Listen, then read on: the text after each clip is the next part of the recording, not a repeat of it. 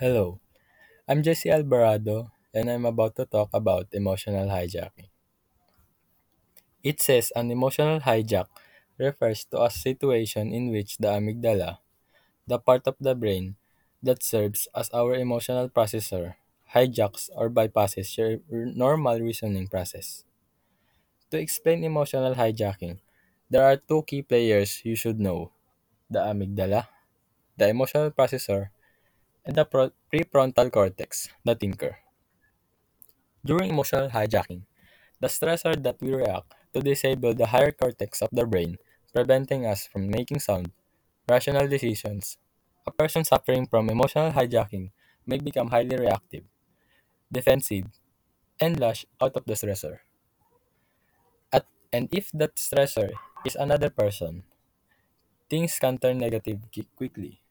Preventing emotional hijacking from occurring in the first place is paramount to being successful in the workplace. The amygdala can activate a person's fight or flight response as a reaction to a real per- or perceived threat of danger.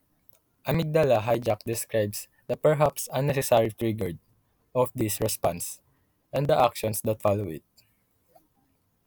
Early humans develop a flight or fight response to deal with threats and dangers. This is an automatic response to danger, and it allows people to react quickly without the need to think. The amygdala is the part of the brain responsible for this reaction. When a person feels stressed or afraid, the amygdala releases stress hormones that prepare the body to fight the threat or flee from the danger. The frontal lobes are important for voluntary movement, expressive language, and for managing higher level executive functions. Executive functions refer to a collection of cognitive skills, including the capacity to plan, organize, initiate, self-monitor, and control one's response in order to achieve a goal.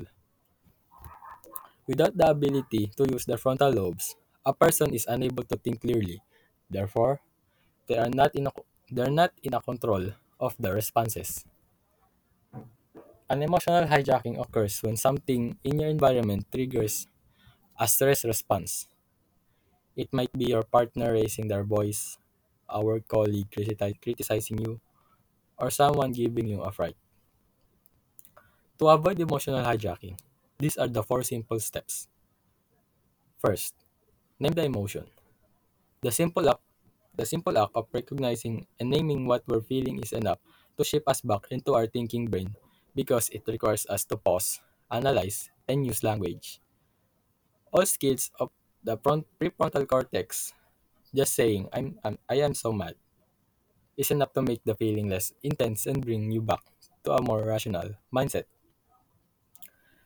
Second, change the setting.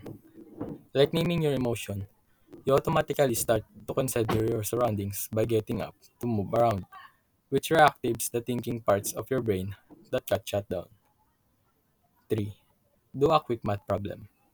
Taking counting to ten, one step further. Doing a simple math problem in your head not only requires you to jumpstart your rational thinking, but it can also momentarily distract you from the issue causing your emotional response.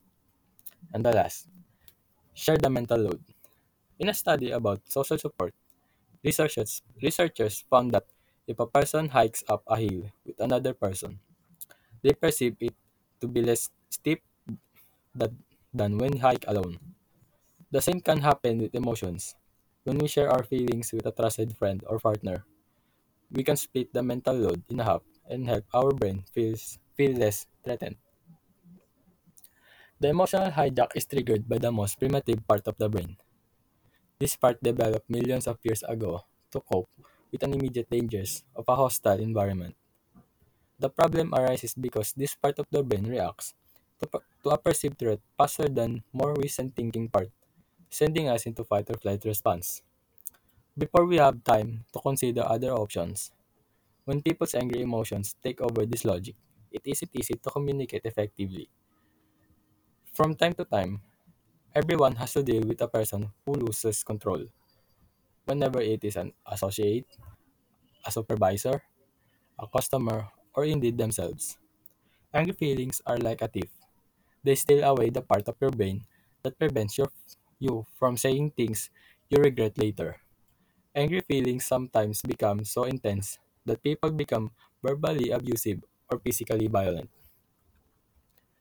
Being aware of, of the impact of your emotions on your behavior may help you to select better responses to challenging people and situations, become more calm and peaceful when you have to deal with stress, help others deal with their angry feelings, and avoid physical or verbal violence. The challenges to controlling your emotions are your own anger, others' anger directly directed at you, and stress and negativity. And why does emotional hijacking occur? People spend too much time developing self awareness, so they become overly emotional. That's all for the podcast, and thank you for listening.